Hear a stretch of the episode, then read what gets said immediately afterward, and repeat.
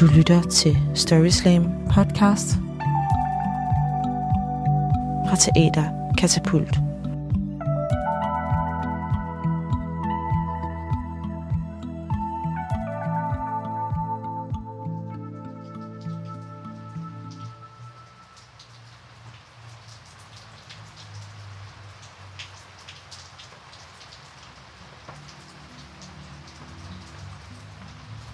Det bliver mørkt, mens vi er på arbejde. Regnen pisker os koldt i ansigtet, når vi cykler, og de sidste af sommerens blade ligger brune og dør i vejkanten. Året lakker mod enden. Og det samme gør årets Story Slam sæson. På grund af corona er der kun blevet afholdt tre Storyslams i år, men til gengæld er der blevet fundet to vinder hver gang, som skal mødes til den store Grand Slam finale – den 15. december 2020, hvor de skal dyste om vindertitlen og en rejse til New York. I denne podcast skal du høre tre historier fra årets sidste indledende Story Slam runde, der blev afholdt 2. november 2020. Vi skal høre Sofie fortælle om dengang hun spiste sin kælegris, og så skal vi høre den ene af aftenens vinder, nemlig Jes, og hans historie om sin fars begravelse der gik helt forfærdeligt, og alligevel gik helt perfekt. Men først skal vi høre aftenens første vinder, nemlig Lasse, og hans historie om at klæde sig ud som en meget overbevisende landevejsrider. Rigtig god fornøjelse. Mm. Hej. Vi skal tilbage til år 2010. Vi skal til min fødeby Esbjerg. Jeg er på daværende tidspunkt 17 år, og er lige begyndt på gymnasiet. Og øh, som sådan et introforløb, så har gymnasiet arrangeret en stor klædeudfest. Og jeg tænker jo 17 år, jeg skal gøre et, et indtryk. Den skal jo øh, ikke have for lidt. Og jeg ved simpelthen ikke helt, hvor interessen den har øh, opstået. Men jeg altid gerne ville være landevejsrider.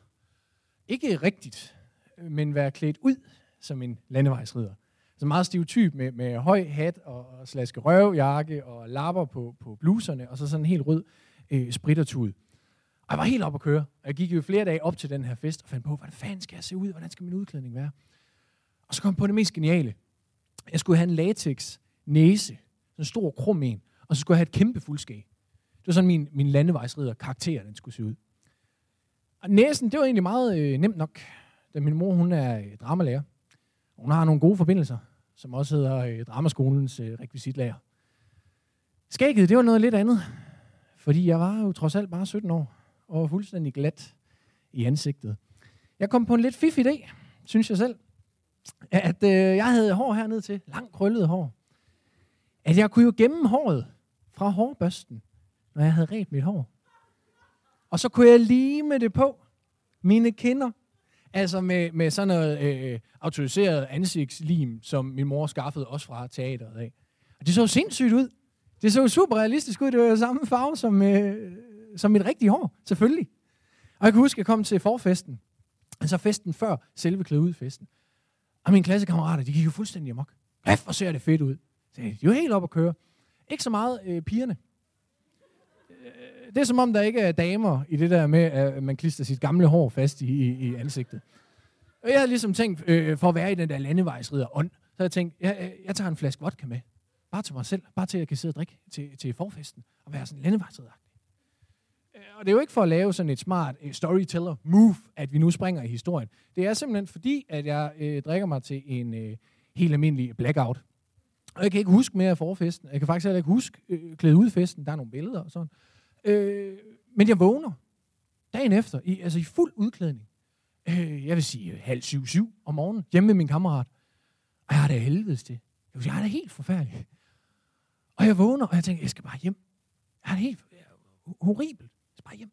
Så jeg skynder mig op, og jeg skynder mig ud af døren. Og heldigvis så min, øh, min kammerat, han bor ikke så øh, langt fra gymnasiet, så der går ikke så lang tid. Og så står jeg hen, forberedt over min cykel, og skal til at låse den op, øh, og opdager, at øh, jeg har mistet mine cykelnøgler. Og så leder den her helt hullede øh, slaske røvjakke igennem. Der er ikke nogen cykelnøgler. Og mens jeg leder den igennem, så gradvist så får jeg det bare øh, altså, dårligere og dårligere. Så sætter mig ned til sidst, fordi jeg får det så dårligt, og har øh, hovedet mellem benene. Og så hører jeg en stemme. Øh, er du okay? Og jeg kigger op, og det er en ældre herre, sådan, øh, som sådan usorineret, Øh, og jeg bliver lidt paf. Så jeg øh, rejser mig op og tænker, Ej, det er jo lidt pinligt. Og så, nej, nej, nej, nej, øh, jeg har bare øh, frygtelige tømmermænd. Står 17-årig mig der. Og han kigger sådan op og ned af mig. Nå. Jeg ved jeg lige, hvad den rette kur er, siger han så. Jeg giver en øl. Og jeg, og jeg ved simpelthen ikke, hvad der sker. Der, jeg tror, der er for mange ting, øh, der lige øh, er, er til at tage stilling til i øjeblikket. Jeg siger simpelthen ja. Altså, der er for meget med, med det i morgen, og jeg er tømmermænd, og jeg er klædt ud, og min cykelnøgle er væk, og nu står der ham her. Så siger jeg ja. Og så tænker jeg, jeg følger med. Og lad det, der skal ske, øh, ske. Det må jo være nemmest. og grundet vi er i Esbjerg, så er der værtshuse, der også har åbent klokken 7-8 stykker om morgenen. Så vi kommer ind, og han bestiller to flaskeøl, og vi finder en bås, og vi sætter os ind, og så begynder han ellers at fortælle om sin øh, livshistorie. Meget gribende, og, og hvordan han er ind på gaden, og, og det er en meget lang historie, kan jeg huske. Øh, og, og midt i det her, så får jeg sådan en ud af kroppen oplevelse. Jeg kan jo bare se os, der sidder i den bås. Og, og jeg sidder med min store næse, og så med det her, altså nu daggamle øh, hår, klistret i ansigtet, og, og, og så noget falsk lak til tænderne. Og jeg, jeg sidder bare og kigger på ham. Og, og han får lov til at snakke en god historie, han har. Og han får ligesom drukket ud, øh, og kigger på mig, og kigger på min øl, og den er overhovedet ikke rørt. Og så kigger han på mig igen, og så siger han, øh, Nå, men altså, øh, hvad så med dig? Altså, ligesom, han forventer en samtale. Og, og hvad med dig? Hvordan er du så øh, altså, nået der til i dit liv? Hvordan er du ind på gaden? Der går det jo op for mig. Han tror jo, han tror, vi er kollegaer. Ikke? Og, og det bliver for meget for mig. Jeg kan simpelthen mærke, altså vi er jo for længst forbi point of no return. Så jeg får, jeg får rejst mig op, og så får jeg sagt sådan lidt, jamen, øh, jeg skal faktisk være et sted nu. Så, og så sætter jeg bare i et løb. Og, og jeg løber øh, ud af øh, værtshuset, og forbi min cykel, og forbi gymnasiet, og forbi min kammerats hus, og løber direkte hjem. Og direkte under den varmeste bruser. Altså for på, på hurtigste vis at få vasket den her landevejsridder karakter af mig. Tak. Den næste fortæller er Sofie, der hele livet ønskede sig en hund. Det var dog ikke lige forældrenes ønske, så hun fik en gris i stedet for. Den blev hun virkelig glad for, men øh, desværre endte eventyret ikke helt så lykkeligt, som det begyndte. Sofies historie kommer her. Hele min barndom, der øh, har jeg altid ønsket mig en hund. Det var mit allerstørste ønske.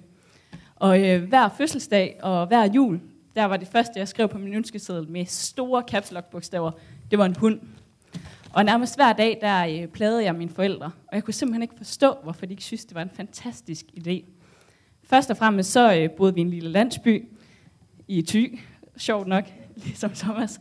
Øhm, og så vi havde en stor have og en masse marker, hvor den her hund den kunne boldre sig på. Og derudover så boede vi også på en gård, og på en gård der skal der jo være dyr. Men øh, de eneste dyr, min far han ville have, det var gris. Og øh, sidst men ikke mindst, så alle mine veninder havde jo selvfølgelig også en hund. Men øh, jeg plagede og plagede, men uanset hvad jeg gjorde, så var svaret bare nej, nej og er der nej. Og mine forældre de havde som regel sådan to argumenter, de kørte på. Det ene det er, at øh, hunden de fælder, så det sviner jo. Og så øh, skider de overalt, og de gider i hvert fald ikke at træde rundt i lort. Og så selvom de aldrig sagde det, så er jeg ret sikker på, at der også var en tredje grund. Og det var sådan lidt mere et spørgsmål om penge. Og det var egentlig ikke, fordi vi ikke havde penge nok derhjemme, men øhm, mine forældre de er sådan lidt de nære typer, så det her med at bruge penge på en hund, indtil den en dag dør, det, det hudede dem ikke rigtigt. Og jamen, når jeg siger det her, så er det nok egentlig mest min far, jeg snakker om, fordi han er sådan meget typen, der kun går til købmanden, når der er kaffe og øl på halv pris. Eller øh, som for eksempel, så sætter han først varme på sådan midt i januar, selvom vi har haft to måneder med frostgrader inden det. Så øhm, altså, han skulle jo selvfølgelig ikke have en hund, han skulle bare have gris, fordi det er der penge i. Og øhm, en anden ting om min far, det er, at han også er en ret stedig person. Men øh, jeg er jo også min fars datter, så jeg er også en ret stedig pige. Og jeg blev ved med at plage og plage. Og jeg var nok lidt ligesom sådan en træls morgenvækkeur, hvor man, sådan, man bliver ved med at snuse og udskyde det. Men øh, man ved også, lige om fem minutter, så ringer den igen. Og øh, en dag så får mine forældre også, de får nok af mig. Og sådan, igen, min far, han, han er sådan lidt den øh, halvalvorlige type. Sådan det, ja, sådan, det er lidt hans daglige udtryk. Men den her aften, øh, der kan jeg godt mærke, hans mund bliver lidt strammere, og fugerne i øjnene, mellem øjenbrynene, de, de bliver lidt dybere. Øh, og jeg kører bare min samme smør, og øh, han afbryder mig så og siger, Sofie, så kan du starte med at få en gris. Okay, jamen i morgen så øh, kommer et nyt læs gris, og så kan du frit gå ud og vælge, hvilken en du vil have. Øh, det var så ikke lige det, jeg havde regnet med, men jeg kan også huske, at jeg engang har hørt, at gris de faktisk er mere intelligente end hunde. Så øh, jeg godtager det her tilbud, og øh, jeg er nok omkring 9 år på det her tidspunkt, og jeg er sådan, det er også ret spændende, fordi det er første gang nogensinde i mit liv, jeg skal vælge mit eget kæledyr. Og jeg kommer øh, ud i stallen og øh, hen til den første bås og ser 20 snotforvirrede lyserøde gris, der er bare fuldstændig ens. Så jeg går hen til den næste bås, og øh, der står så en blandt de 19 andre, som har sådan en stor sort plet på ryggen. Ja, yeah, så må det jo være min gris, og øh, den skal der hedde Sorte. Det kunne da ikke hedde andet end det. Øhm, og øh, altså, jeg er ovenud lykkelig på det her tidspunkt. Jeg har lige valgt mit første kæledyr, og hver dag er jeg ude og hygge snakke lidt med sorte, og jeg hjælper far med at fodre grisene, og går ud og synger godnat-sange. Og ret hurtigt får vi sådan et specielt forhold til hinanden, altså mig og sorte. Øhm, det er nok sådan lidt ligesom, mm, man kan godt sammenligne det lidt med Lille Per og øh, den, hans forhold til øh, hans elefant øh, Bodil. Der er så bare lige øh, den forskel, at sorte skal helst blive i båsen, og jeg skal helst blive udenfor, så sorte følger ikke med mig nogen steder hen. Men øh, sorte lytter, og jeg har meget at fortælle. Og noget banebrydende, der især sker en dag, det er, hvor jeg kommer hjem fra skole, og øh, jeg kommer ud og fortæller lidt om min dag, og øh, sorte lytter, men pludselig så hopper den op på gelænderet. Og som man nok vil sige til enhver en hund, så siger jeg, ned, sorte. Og sorte hopper ned, og så tænker jeg, okay, jeg prøver lige op, sorte. Og sorte hopper op. Og så er jeg sådan lidt, okay, vildt nok, så har vi lige lært sådan et hop op og ned fra gelænderet trick, som jeg selvfølgelig sådan går ind til mine forældre og fortæller stolt om. Men de er ikke helt så begejstrede, som jeg er. Og jeg aner nok også lidt bekymring fra deres side af. Og altså, så går der heller ikke mere end et par dage, hvor min, øh, min far han kommer hen til mig med sit halvalvorlige udtryk, øh, og hovedet sådan lidt på skrå, og så siger han, ja, Tøvs, du skal gå ud og sige farvel til sort i aften. Fordi at øh, i morgen, så kommer der en lastbil og henter alle gris. Og jeg vil ikke sige, at min verden den ramler sammen på det her tidspunkt, men det er, det er meget tæt på. 9-årige Sofie, der skal sige farvel til sit første kæledyr, det, det har ikke været noget kønssyn. Men jeg gør selvfølgelig, som min far siger, og siger farvel, og lastbilen kommer, og jeg er i en, i en stor grisesorg i, i noget tid, måske et par timer, og så, øhm, så kommer fornuften også og, og tager mig, og jeg tænker også, altså, det burde egentlig ikke komme helt bag på mig, det her, fordi jeg har jo godt hele tiden vidst, at far han skulle have alle de penge ud af de grise, han nu engang kunne få. Så øhm, jeg, jeg bliver lidt mere afklaret med det hele, og og dagen går, eller måske går der en uge, det ved jeg ikke, men øhm, i hvert fald lige ind til den dag, hvor mor hun, øh, hun serverer kogte kartofler med brun sovs og en stor fed flæskesteg. Og det går op for mig, at muligvis sidder jeg faktisk og spiser mit kæledyr lige nu.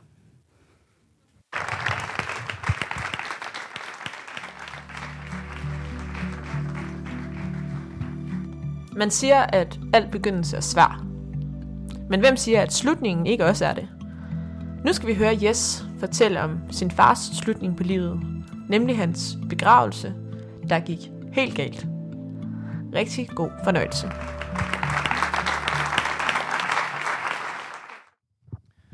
Da øh, min øh, gamle, gamle far han døde, der var det ligesom mig, der kom til at stå for begravelsen. Øh, min bror, han, øh, han havde sådan lidt snydt sig udenom, og så han, øh, han havde lavet øh, annoncen, og puttet, så skrev sådan en lidt sjov en, han havde puttet i Helsingør Dagblad, hvor der stod, festlighederne starter kl. 14, og øh, der er både øl og snaps, og ad libitum og cigaretter til børnene, og det synes han så var nok. Og så stod jeg med resten der, og øh, måtte så gå i gang med det. Og øh, det, jeg havde ikke prøvet det før, så øh, jeg ringede til en, en øh, bedemand, der hed øh, Thomas fra Hjertebegravelse i øh, Hillerød. Og øh, han skulle nok ordne det hele. Min far havde sagt, at han gerne ville brændes og strøs ud over Kålehus Havn. Så det bestilte jeg og, øh, til den 9.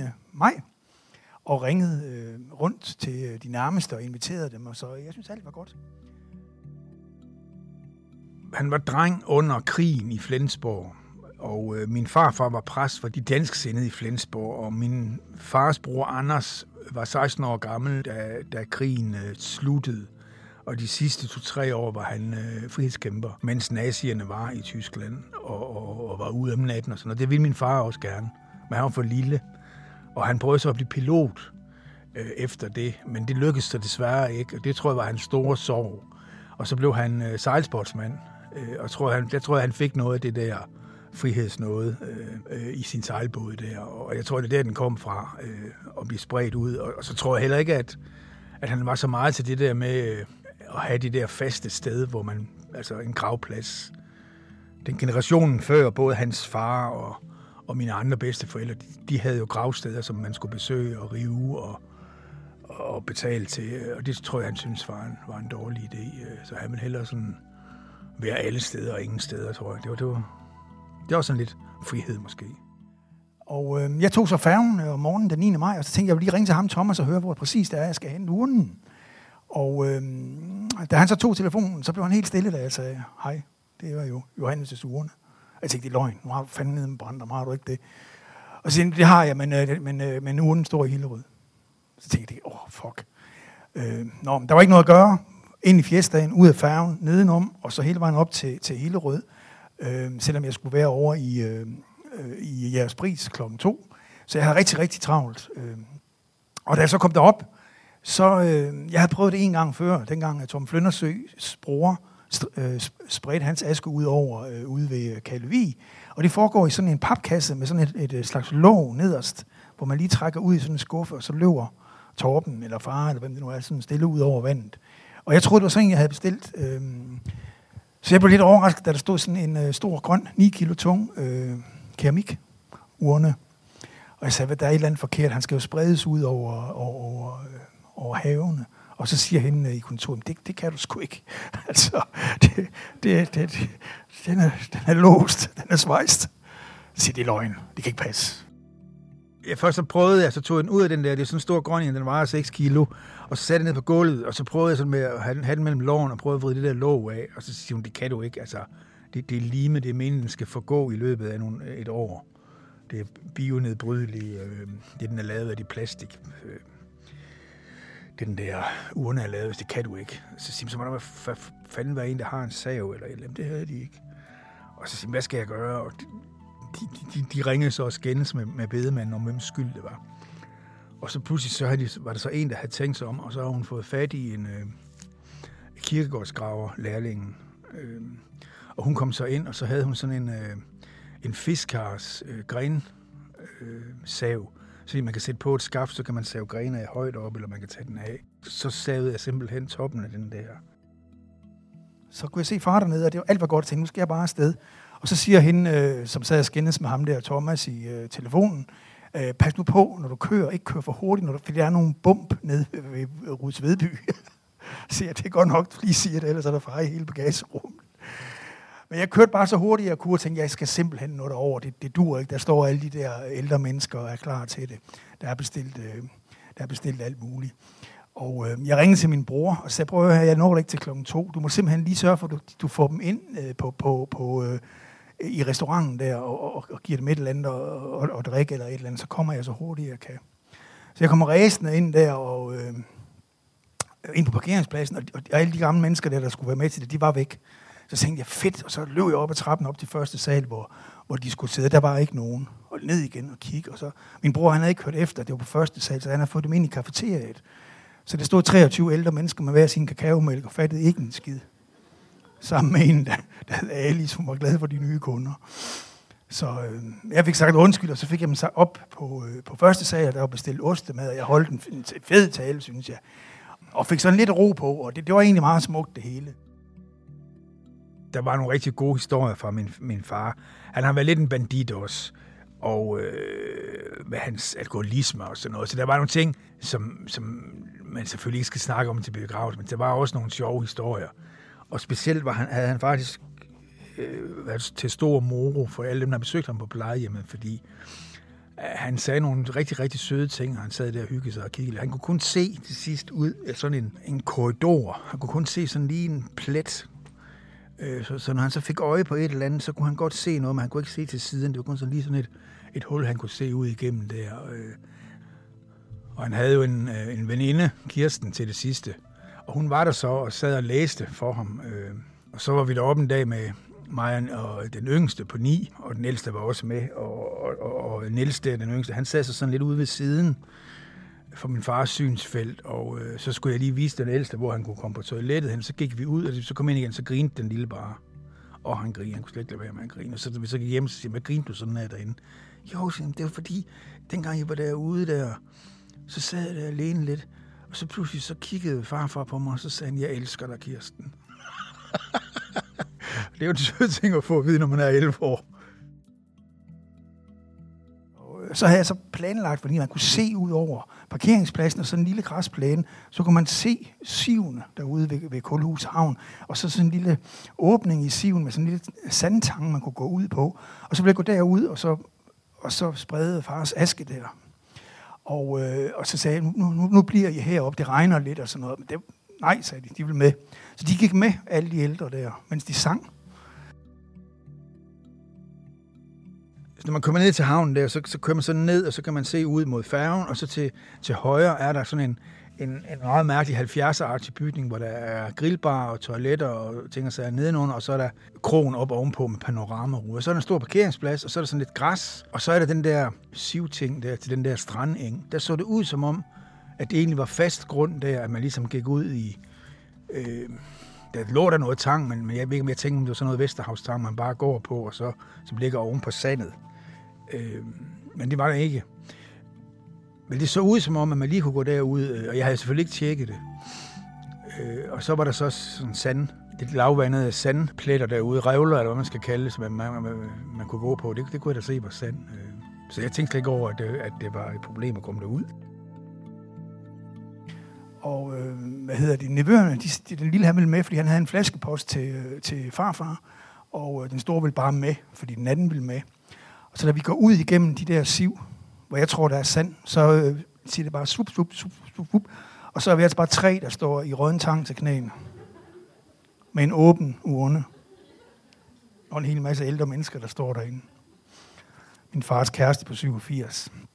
Og jeg får dem så gennet videre. Og den store, han trækker sig den ene fod op og mister en sko.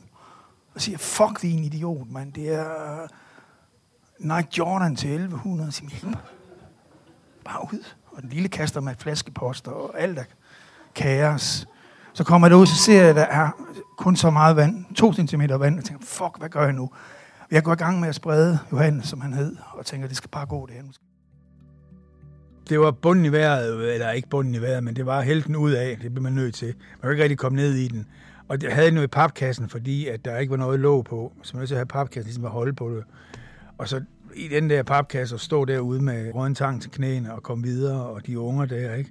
Med flaskeposter og hvad ved jeg, ikke? Så det var sådan lige... Øh, nu skal vi lige tage os sammen. Ja. Og, øh, men da vi så kom derud, så kunne man godt stå der, og så kunne jeg ligesom sådan få, få vendt mig om, og så, så var der heldigvis øh, en af de, af, af, af, de, af de ældre, som så siger, nu vi synger lige en sang, og så sang de en sang, og så kunne jeg så hælde det ud, ikke? Men der kunne jeg så godt se, at der ikke var ret dybt. Ikke? Så, Åh, hvad er nu det for noget, ikke? Så begynder Kirsten, hans kæreste, at komme ud, for hun har købt en buket, der kan svæve på vand. Jeg stopper hende og siger, jeg skal nok, Kirsten. Så tager jeg buketten, og så kaster den op i vinden. Den vender om, pff, ned i far. Så må jeg ud i to centimeter vand, far på, og vende den om. Da jeg så kommer ind, og vi har fået sorte plastikposer på alle tre, fordi vores bukser er ødelagt, så kommer hans fætter hen, som er sådan en høj, slank mand, der har været garderhusar, og siger, Ja, det var en lidt aparte invitation, men må vi ikke have lov til at sige tak for en pragtfuld eftermiddag.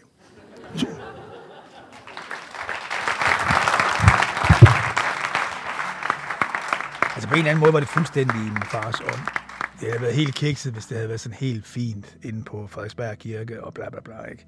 Jeg ved ikke, hvor mange beragelser folk har gået til, men jeg har været til nogle stykker, og nogle gange, så, så, så er det så kørt op, så man tænker, det, det har jo ikke rigtig noget med den person, der bliver begravet at gøre. Det, slap nu af, ikke? Så, så det her var helt i hans hånd. Der er slet ingenting der. Han har siddet og grinet op i sin sky, eller hvor man nu er henne, ikke? Eller nede i sin kælder, det ved jeg ikke. Det var alt fra denne Storyslam podcast. Hvis du har fået lyst til at opleve Storyslam live, så kan du hoppe ind på Katapults hjemmeside, katapult.dk, og købe billetter til den store Grand Slam Story Slam finale den 15. december 2020. Her vil samtlige af årets Story Slam vindere dyste om den endelige titel som vinder af Story Slam 2020 og en rejse til New York. Og ellers er der ikke andet at sige end tak fordi du lyttede med og på genhør.